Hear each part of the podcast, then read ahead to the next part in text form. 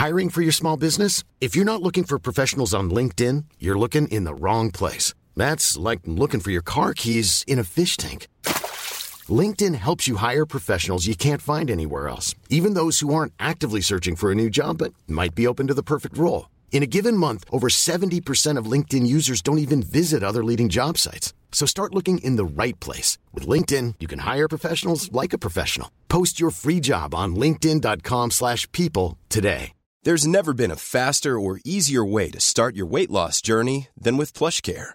PlushCare accepts most insurance plans and gives you online access to board-certified physicians who can prescribe FDA-approved weight loss medications like Wigovi and Zepbound for those who qualify.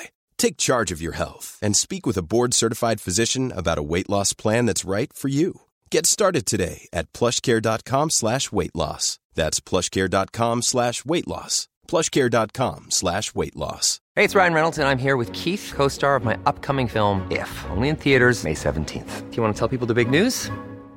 All right, I'll do. Sign up now and you'll get unlimited for $15 a month and six months of Paramount Plus Essential Plan on us. Mintmobile.com slash switch. Upfront payment of $45 equivalent to $15 per month. Unlimited over 40 gigabytes per month. Face lower speeds. Videos at 480p. Active Mint customers by 531.24 get six months of Paramount Plus Essential Plan. Auto renews after six months. Offer ends May 31st, 2024. Separate Paramount Plus registration required. Terms and conditions apply if rated PG.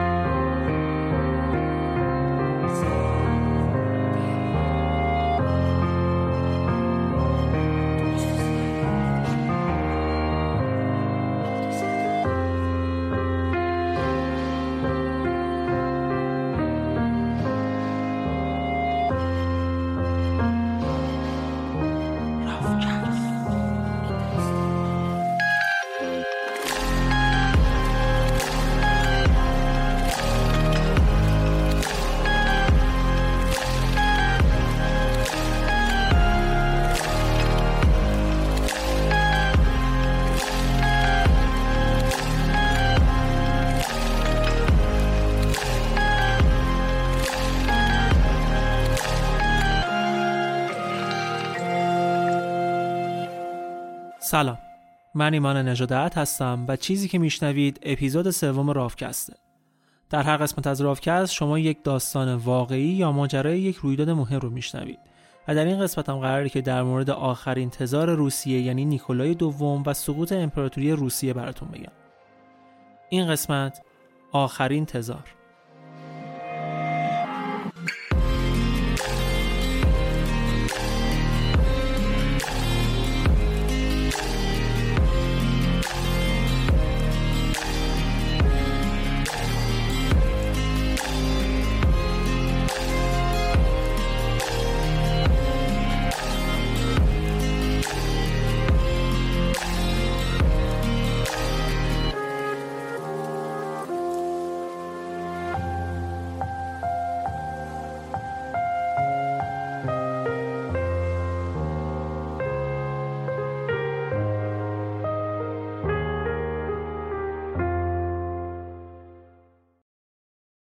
نیکولای دوم آخرین تزار روسیه سال 1868 و در دوران سلطنت پدر بزرگش الکساندر دوم به دنیا اومد.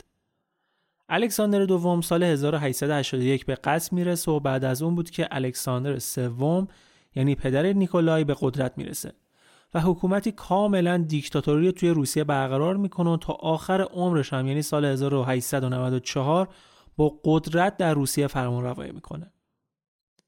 نیکولای برخلاف پدرش شخصیت مقتدری نداشت. از این آدمای ضعیف و خجالتی بود. به خاطر همین پدرش اونو به مدرسه نظامی فرستاد. حسابی هم حواسش بود که از نیکولای مردی قدرتمند برای سلطنت روسیه بسازه. نیکولای تو سن 16 سالگی شیفته شاه دخت الکساندرا شد. الکساندرا از سمت پدری دختر لویی چهارم یکی از دوکهای آلمانی و نوه دختری ملکه پرآوازه انگلستان یعنی ملکه ویکتوریا بود. که اون موقع فقط دوازده سالش بود. البته پدر مادر نیکولای با این ازدواج اصلا موافق نبودن. دوست داشتن پسرشون به خاطر اتحادی که با فرانسه داشتن با یه دختری از خاندانهای فرانسوی ازدواج کنه. اما نیکولای حالا به هر حال با هر بدبختی که بود تونست خانوادهش رو برای ازدواج با الکساندر راضی کنه و مراسم نامزدیشون هم در حضور ملکه ویکتوریا برگزار می‌کنن. البته بدون حضور پدر نیکولای که به خاطر مریضی مونده بود روسیه. مریضی پدرش انقدر جدی بود که حتی عروسی پسرش هم نتونست ببینه و مرد.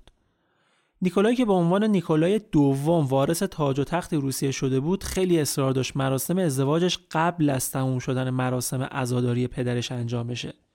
ولی اموهاش اصلا با این موضوع موافقت نمی‌کردن. به هر حال عروسی نیکولای دوم روز 26 نوامبر سال 1894 فقط چند روز بعد از مراسم خاکسپاری تزار الکساندر سوم پدرش برگزار شد. و سلاطین و شاهزادگان و مقامات خارجی که برای شرکت در مراسم خاکسپاری تزار رفته بودند تو همون جشن عروسی نیکولای هم شرکت کردند. گفتم که پدر نیکولای آدم خودکامه و سختگیری بود. معتقد بود که یک تزار باید با مشت آهنین حکومت کنه. هر زبانی غیر از زبان روسی رو تو تمام امپراتوری ممنوع کرده بود. حتی توی یه جایی مثل لهستان. آزادی مطبوعات هیچ معنایی نداشت. تمام نهادهای سیاسی و مردمی رو سرکوب می‌کرد. در نتیجه چی شد؟ نیکولای دوم یک روسیه ناراضی و بیقرار رو به ارث برد. چند روز بعد از تاجگذاری نیکولای توی یکی از میدونهای مسکو مراسمی برگزار شد که یه سری سبد کمک معیشتی هم قرار به مردم بدن. اما این مراسم با یه تراژدی بزرگ تموم شد. حدود 1400 نفر زیر دست پا مردن. به خاطر همینم بود که بهش لقب نیکولای خونین رو دادن. تزار از همسر شاه دخ الکساندرا چهار تا دختر و یه پسر داشت. پسرش الکسی مریض بود هموفیلی داشت. نیکولای به خاطر موقعیت شکننده‌ای که داشت این موضوع از همه قایم کرده بود. اما الکساندرا که از درمان پسرش نامید شده بود رفت سراغ عرفان و صوفیگری و مقدسینی که شاید مثلا اونا بتونن یک کاری واسه پسرش بکنن. یکی از این مقدسین گریگوری راسپوتین بود. آدمی به شدت مرموز که مشخص نبود دیوونه است راهبه است مقدس پیشگوی چیه بالاخره. راسپوتین یه مرد بلندقد هیکلی چارشونه با مو و ریش بلند و جولیده بود. سال 1869 توی سیبری هم توی خانواده فقیر به دنیا اومده بود. وقتی که جوون بوده میره به کلیسای ارتودکس کشیش بشه و بعد از چند سال شروع می‌کنه به گشت و گذار و شهر به شهر برای خودش میچرخ و توی این بین هم یه هر از گاهی مراسمایی برگزار می‌کنه که مثلا داره پیشگویی می‌کنه و شفا میده و خلاصه کلی معروف میشه. البته این آقا هم الکلی بود هم بیبند و بار. دستش هم کج بوده ظاهرا. بعضی هم می‌گفتن که می‌تونه هیپنوتیزم هم بکنه.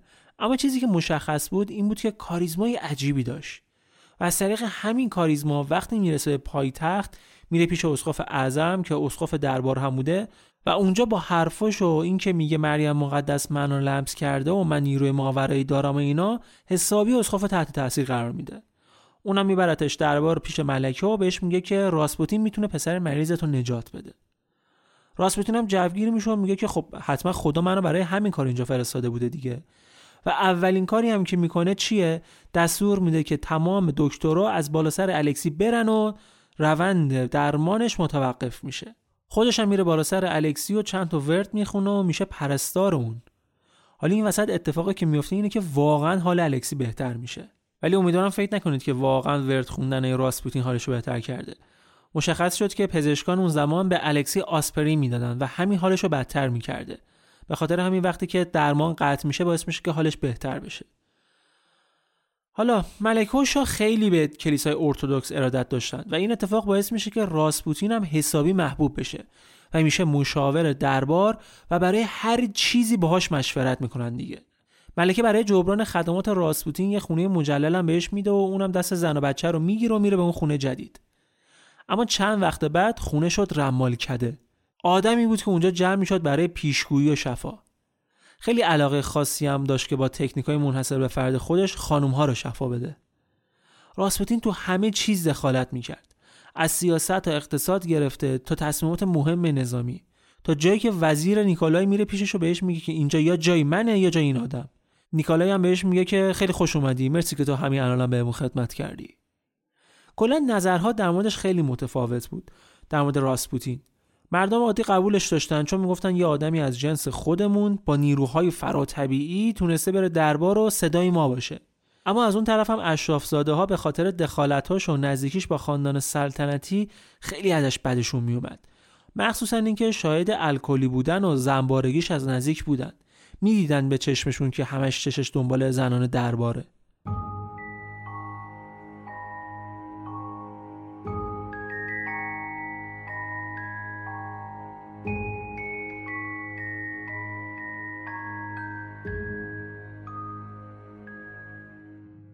سلطنت نیکولای دوم با اوج گرفتن اعتراضات و انقلاب روسیه شروع شد.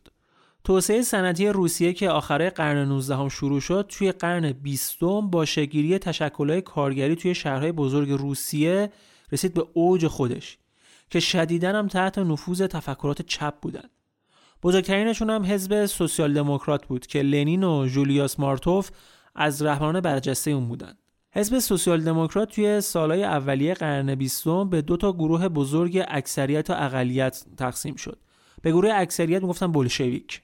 لنین توی رأس گروه بولشویک و مارتوف هم توی رأس گروه اقلیت بودن. هر دو گروه هم برای جذب کارگران و دهقانان روسیه با همدیگه رقابت داشتند. ولی چیزی که زمینه رو برای انقلاب روسیه فراهم کرد جنگ بین روسها و ژاپنیها و شکستهای خفتبار روسیه بود. جنگ روسیه و ژاپن با حمله ژاپنی ها به بندر چینی به اسم پورت آرتور که توی اجاره روسا بود شروع شد. قبلش یه چیز رو بهتون تعریف کنم. نیکولای وقتی جوون بوده یه سفر میره ژاپن.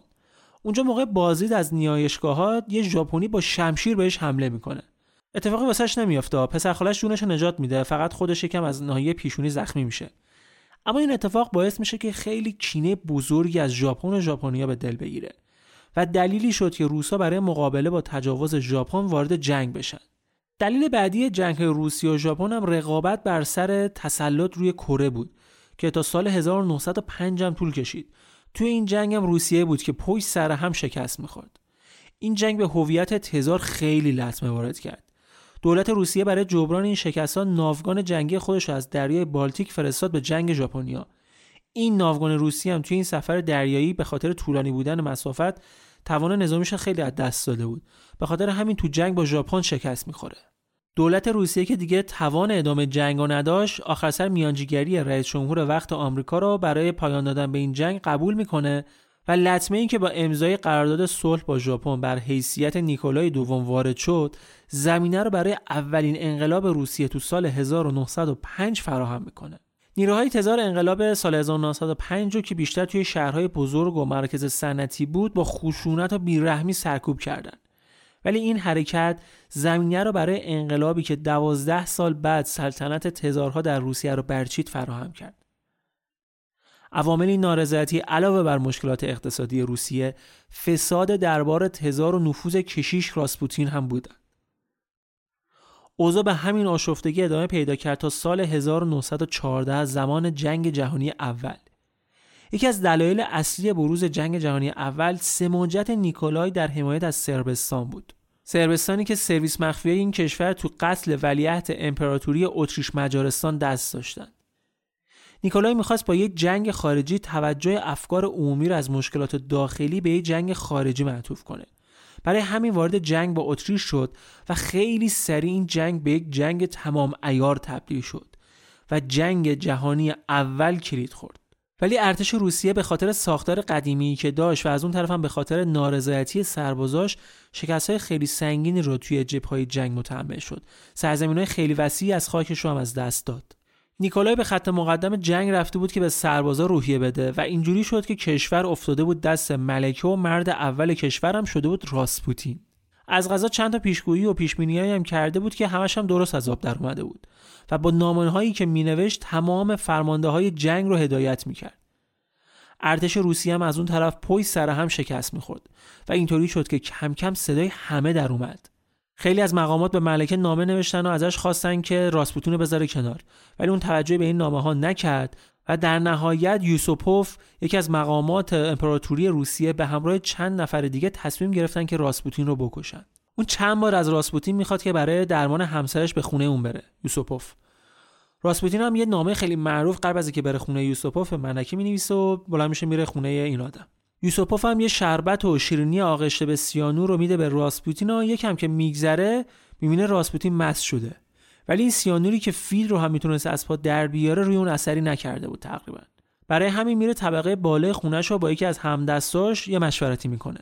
بعد یه اسلحه بر میداره میاد پایین راسپوتین رو می‌بره زیر زمین خونش رو بهش شلیک می‌کنه. چند دقیقه بعد میره بالا سر جسد راسپوتین و انگار که دست کم گرفته باشتش می‌بینی که هنوز زنده است. از جاش بلند میشه و یه مشت و لغدی پرت می‌کنه و شروع می‌کنه فرار کردن.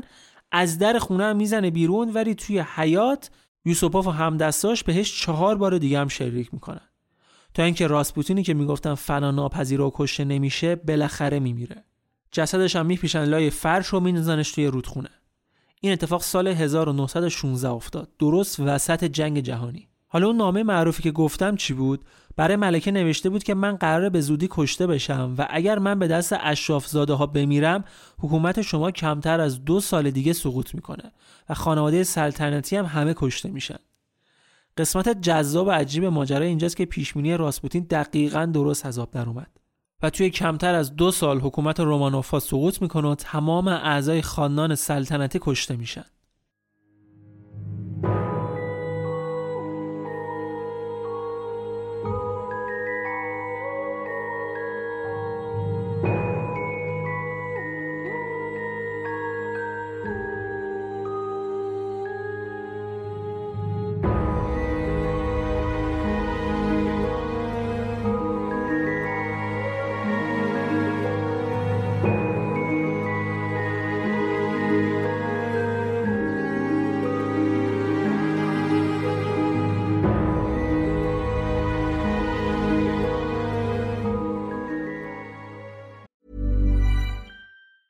If you thought the only way to get a more defined jawline with natural looking results was through surgery, think again. Juvederm Volux XC is a non surgical injectable gel filler that improves moderate to severe loss of jawline definition and can help you achieve natural looking results with little downtime. Even better, this improved definition lasts up to one year with optimal treatment. No maintenance required. Improve jawline definition for a smooth, sculpted look with Juvederm Volux XC. For important safety information and to find a licensed specialist, visit juvederm.com. That's J U V E D E R M.com. Not for people with severe allergic reactions, allergies to lidocaine, or the proteins used in Juvederm. Common side effects include injection site redness, swelling, pain, tenderness, firmness, lumps, bumps, bruising, discoloration, or itching. There's a risk of unintentional injection into a blood vessel, which can cause vision abnormalities, blindness, stroke, temporary scabs, or scarring. Talk to a licensed specialist to find out if it's right for you. Burrow is a furniture company known for timeless design and thoughtful construction and free shipping,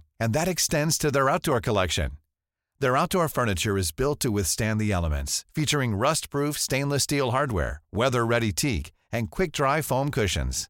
For Memorial Day, get 15% off your Burrow purchase at burrow.com slash ACAST and up to 25% off outdoor. That's up to 25% off outdoor furniture at burrow.com slash ACAST. برگردیم به ماجرای انقلاب روسیه. دوری نیکالای از پایتخت به خاطر جنگ باعث شد که نتونه جلوی پیشروی این انقلاب بگیره. اداره دولت دست الکساندر و راسپوتین بود و اون پیش تودای مردم اصلا محبوب نبود. چون این آلمانی نچندان خوشنام بود و از طرفی هم به خاطر راسپوتین که توی امور کشورداری دخالت می‌کرد مردم هم دیگه صداشون در اومده بود. بعد جوری از شاه دختشون شاکی شده بودن.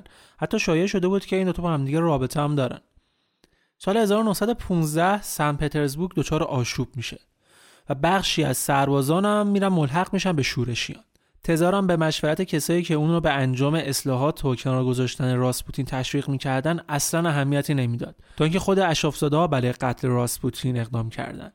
سال 1917 کمبود مواد غذایی توی پتروگراد که اسم جدید سن پترزبورگ بود باعث شورش مردم شد و این شورش ها به قدری فراگیر شد که نیکولای دوم مجبور شد که بالاخره از سلطنت کنارگیری کنه. نیکولای اول میخواستش که به نفع پسرش الکسی کنارگیری کنه اما چون نیکولای یا خانوادهش مجبور بودن که به تبعید برن دکترها به نیکولای هشدار دادن که پسرشون دوری پدر مادر رو نمی‌تونه تحمل کنه. زنده نمیمونه. بعد نیکولای اومد پیشنهاد سلطنت را به برادرش داد که اونم درخواستش رو قبول نکرد و سلطنت را به رأی مردم واگذارش کرد. اما در آخر به خاطر شکستایی که روسیه توی جنگ جهانی داشت یه بار دیگه مثل سال 1905 انقلاب جدیدی شکل می‌گیره و این بار انقلاب دوم روسیه به اوج خودش می‌رسه و در ادامه همین انقلاب بود که بولشویک ها تونستن حکومت 300 ساله فرمان روایی دودمان رومانوف رو به باد بدن. دیگه کار از کار گذشته بود. کنارگیری نیکولای هم از سلطنت فایده ای نداشت و سال 1917 هزار خانوادهش توسط دولت موقت به حبس خانگی توی جنوب پتروگراد فرستاده شدند. جایی که برای مدت اونا را برابر انقلاب مردم محافظت می‌کرد. راحتی نسبتا مناسبی هم داشتن. اما تزار سرنگون شده می‌خواست به انگلستان فرار کنه و درخواستی هم به دولت انگلیس داد که البته باش موافقت نشد. اکتبر همون سال نیکولای همسرش و یکی دیگه از دختراشون به خونه دیگه توی شهر توبولسک فرستاده شدن. بعد از اینکه بولشویکا به قدرت رسیدن و دولت موقت هم سرنگون شد بولشویکا از ترس ارتش سفید که حامی حکومت تزار بود و داشت با اونا میجنگید برای اینکه خاندان سلطنتی دوباره به قدرت نرسن اونا رو به یک دژی توی شهر یکاترینبورگ میفرسته. اما الکسی به خاطر بیماری که داشت نتونست به این سفر بره. با سه خواهر دیگهش یه چند ماه بعد به خانواده ملحق شدن. ارتش سفید یا جنبش سفید نیروهای طرفدار تزار بودند که حملات گسترده هم علیه بولشویک‌ها انجام می‌دادند پیشروی هم داشتن همین اوضاع باعث شد که لنین به شدت عصبی بشه و با دستوری که صادر کرد در 17 جولای نیکولای دوم الکساندر و فرزندانشون پزشک خانواده و سه خدمشون ساعت دو نیم بامداد قتل عام شدند. این قتل عام به قدری وحشتناک بود که عوامل اجرای این حکم تو خاطراتشون بعدها به گریه های تزار توی لحظات آخر عمرش اشاره می‌کنن. از اون طرفم خواهر و بقیه فک و فامیلای تزار هم قبل از اجرای این حکم هر کدومشون توی خونه هاشون به قتل رسیدن. ولی بر اساس مدارک و شواهدی که بعدها به دست اومد مشخص شد که لنین فقط دستور قتل نیکولای دوم رو داده بود و قتل خانواده تزار و خدمش به طور غیرقانونی و فقط به تصمیم رئیس زندانیان انجام شده بود. توی مقاله‌ای که بعدها یکی از خبرگزاریهای خود روسی منتشر می‌کنه میگه که یکی از جلادان خانواده تزار در حالی که کت چرمی مشکی پوشیده بود معمولا انقلابی اون موقع کت چرمی مشکی تنشون می‌کردن. وارد خونه محل نگهداری تزار خانوادهش میشه و فریاد می‌زنه که نیکولای الکساندروویچ تلاش های همفکران شما برای نجاتتان موفق نبود و در این شرایط دشوار برای جمهوری شوروی مأموریت پایان دادن به عمر خاندان رومانوف به ما محول شده است. بعد از قتل عام تزار خانوادهش بولشویکا برای اینکه اجساد قابل شناسایی نباشن توی 25 کیلومتری محل اقامتشون توی چاهی اونا رو با اسید از بین می‌برن. ولی بعد از گذشت 80 سال 17 ژوئیه 1998 بقایای اجساد نیکولای دوم اعضای خانوادهش به کلیسای جامع پتروزبورگ توی سن پترزبورگ انتقال پیدا می‌کنه و همونجا دفن میشن. ولی خیلی ها معتقد بودن که همه اعضای خانواده تزار اون شب به قتل نرسیدن.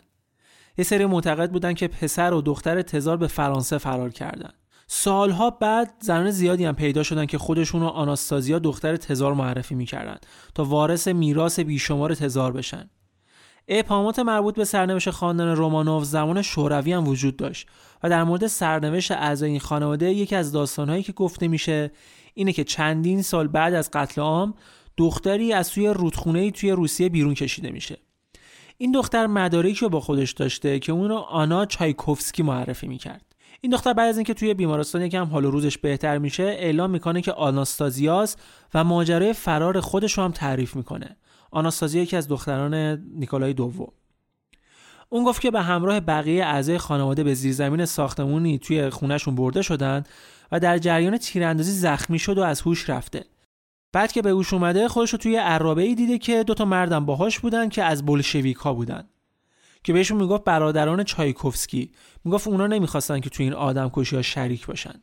به گفته این دختر اونا میان وسایل گرانبهای اونو میفروشن بعد با پولی که به دست میارن اونو منتقلش می‌کنن به بخارست پایتخت رومانی. اون میگه با خانواده چایکوفسکی زندگی کرد و آخر با یکی از اون دو برادر ازدواج می‌کنه و صاحب بچه هم میشه. اما بعد از یه مدت شوهرش توسط ماموران مخفی بولشویکا کشته میشه. برادر شوهرش هم که قصد داشت اونو به برلین ببره توی سفر طولانی یوهو ناپدید میشه. و اینجاست که اون تصمیم می‌گیره خودکشی کنه و خودش به رودخونه پرت می‌کنه. این دختر بعدها هم خیلی تلاش زیادی کرد که ثروت خانواده سلطنتی رو به دست بیاره. ولی هیچ فایده براش نداشت. چون از اون هم هیچ نشانی از برادران چایکوفسکی و فرزندی که این دختر ادعا می‌کرد به دست نیامد. همینا باعث شد که خیلی به داستانش شک کنن. باعث شد که طرفدارای خیلی زیادی پیدا کنه. معلم خصوصی خانواده تزار هم اعتقاد داشت که این دختر یه شیاد حرفه‌ایه. مدعی بود که این دختر نمی‌تونه حتی روسی درست صحبت کنه. آداب کلیسای ارتودکس روسیه را با آداب کلیسای کاتولیک اشتباه گرفته. این دختر بعدها ادعا کرد که اموش گراندوف سال 1918 و زمان جنگ بین آلمان و روسیه رفته بود آلمان و از این کشور دیدن کرده. اما سیریل عموزاده تزار این موضوع رو انکار می‌کنه. میگه که این یه دروغگوی قهاره. اما سال 1949 یکی از فرماندهان سابق ارتش روسیه سرهنگ لارسکی توی دادگاه قسم خورد که این ادعا صحت داره. تمام این ادعاها باعث شد که آناستازیای مدعی تحت تحقیقات معاینه پزشکی قرار بگیره. اشعه ایکس جراحات سختی رو نشون می‌داد که می‌تونست توسط گلوله ایجاد شده باشه. برجستگی روی پای راست اون درست همون جایی بود که روی پای آناستازیا بود. یه جای بریدگی روی شونه راستش داشت که دقیقا همین بریدگی رو آناستازی هم داشت که به خاطر افتادن از روی اسب به وجود اومده بود. ولی با این وجود سال 1948 دادگاه علیه اون رأی داد. البته هنوزم هستن افرادی که عقیده دارن که این همون آناستازیای واقعیه. سالها بعد با بررسی علمی که بر مبنای دی ای انجام میشه مشخص شد که هر پنج فرزند تزار به همراه والدینشون به دست بولشویکا در کوههای اورال کشته شدند چون بولشویکا میترسیدن که سربازان ارتش سفید به این منطقه برسن و اونها رو نجات بدن. بررسی دقیق علمی استخونهایی پیدا شده در دو گور در نزدیکی محل کشته شدن خانواده تزار نشون میده که تزار نیکولای دوم و همسرش و هر پنج فرزندشون اونجا کشته شدن. تنها راز باقی مونده اینه که دختری که کنار الکسی توی گوری جدا پیدا شده آناستازیاس یا خواهر دیگش ماریا.